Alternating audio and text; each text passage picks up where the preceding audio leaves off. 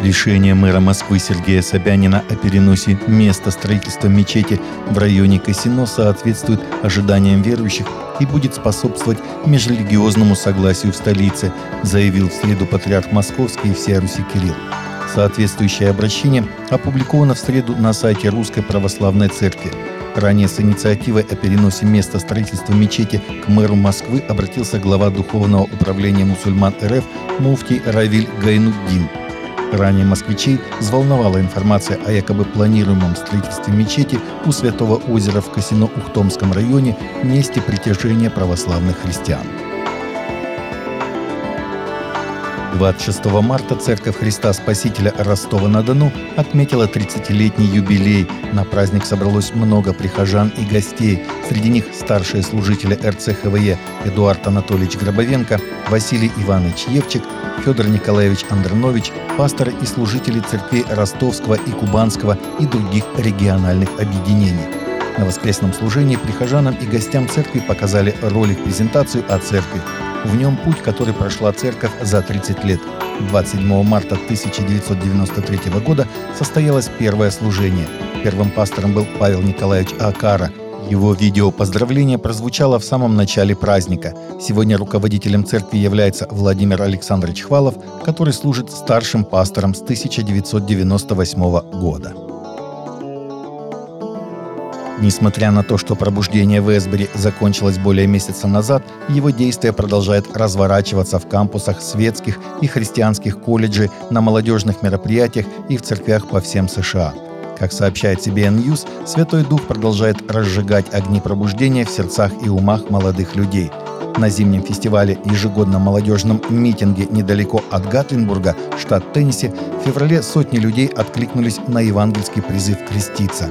Дэвид Шиллинг, молодежный служитель Церкви Христа Хардин-Вэлли в Ноксвилле, рассказал Кристиан Кроник, что поначалу мероприятие казалось слишком спокойным даже для молодежи – но во время призыва для тех, кто решил следовать за Христом в крещении, встать и выйти вперед, на сцене оказалось около 200 человек.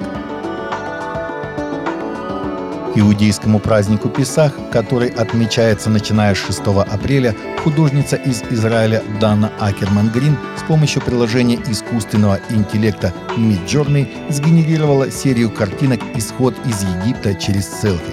Изображения облетели весь мир и стали знаковой отметкой на шкале развития ИИ и его влияния на жизнь верующих.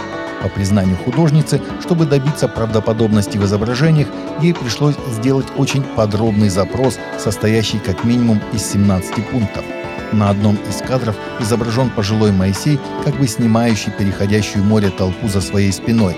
На другом он же на фоне горящего, но не сгорающего куста. Созданная искусственным интеллектом картинка к главному иудейскому празднику – шутка. Однако нейросети сегодня прочно входят не только в жизнь общества, но и в практику различных религиозных движений. В конце прошлого года раввин еврейского центра Хэмптон в Нью-Йорке Джошуа Франклин произнес проповедь, полностью написанная ИИ. Чтобы создать текст, он загрузил запрос в чат GPT, программу искусственного интеллекта с открытым исходным кодом.